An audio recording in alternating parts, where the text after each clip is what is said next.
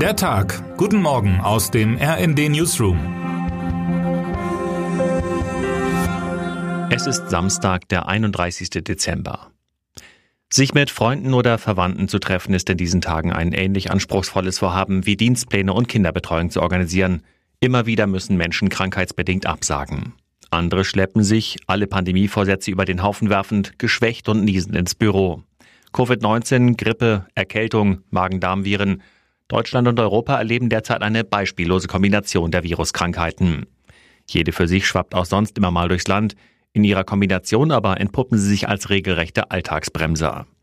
Die Ursachen sind vielfältig. Unser Immunsystem sei durch die lange Phase der Aha-Regeln nicht mehr trainiert, sagen die einen. Viele haben die Pandemie für sich persönlich beendet und sind in alte Verhaltensmuster zurückgefallen, sagen die anderen. Und dazu passen weder Maske noch Abstand noch häusliche Quarantäne.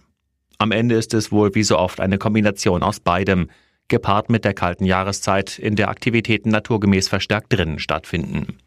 Und genau dort steckt man sich eher an, wie wir spätestens seit Beginn der Corona-Pandemie wissen.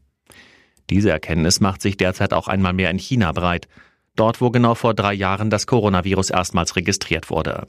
Seitdem hatte die Volksrepublik durch eine Null-Covid-Politik versucht, die anfangs als mysteriöse Lungenkrankheit in Wuhan bekannt gewordene Krankheit einzudämmen. Nach der weitgehenden Rückkehr ins normale Leben wird auch in China der Alltag jetzt dabei durcheinandergewirbelt. Die Masse an Corona-Infektionen überrollt das Land geradezu.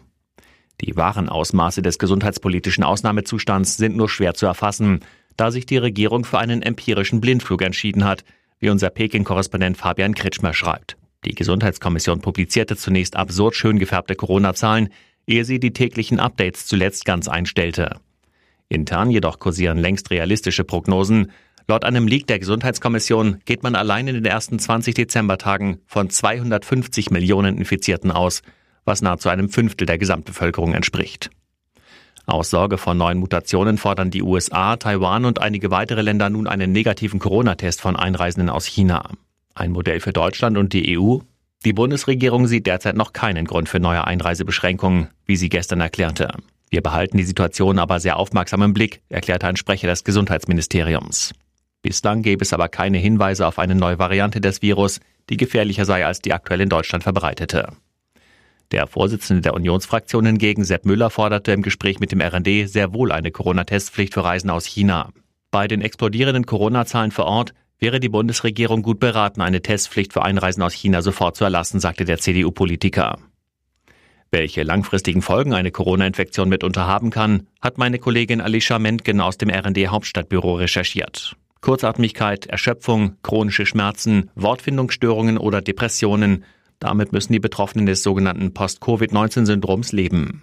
Diese Krankheit lähmt das Leben in ganz unterschiedlichen Bereichen. Und dies für lange Zeit. Manche haben alle Symptome, andere nur einen Teil davon. Post-Covid fühlt sich an, als ob jemand den Stecker zieht und einem die Glückshormone genommen werden, beschreibt eine Betroffene diese Krankheit. Termine des Tages. 14 Uhr. Die Vier-Schanzentournee geht mit der Qualifikation zum Neujahrsspringen in Garmisch-Partenkirchen weiter. Und Bundespräsident Frank-Walter Steinmeier ist von heute an vier Tage in Brasilien zu Gast. Und damit wünschen wir Ihnen einen guten Start in den Tag. Text Michael Pohl, am Mikrofon Eileen Schallhorn und Sönke Röhling. Mit rnd.de, der Webseite des Redaktionsnetzwerks Deutschland, halten wir Sie durchgehend auf dem neuesten Stand. Alle Artikel aus diesem Newsletter finden Sie immer auf rnd.de slash der Tag.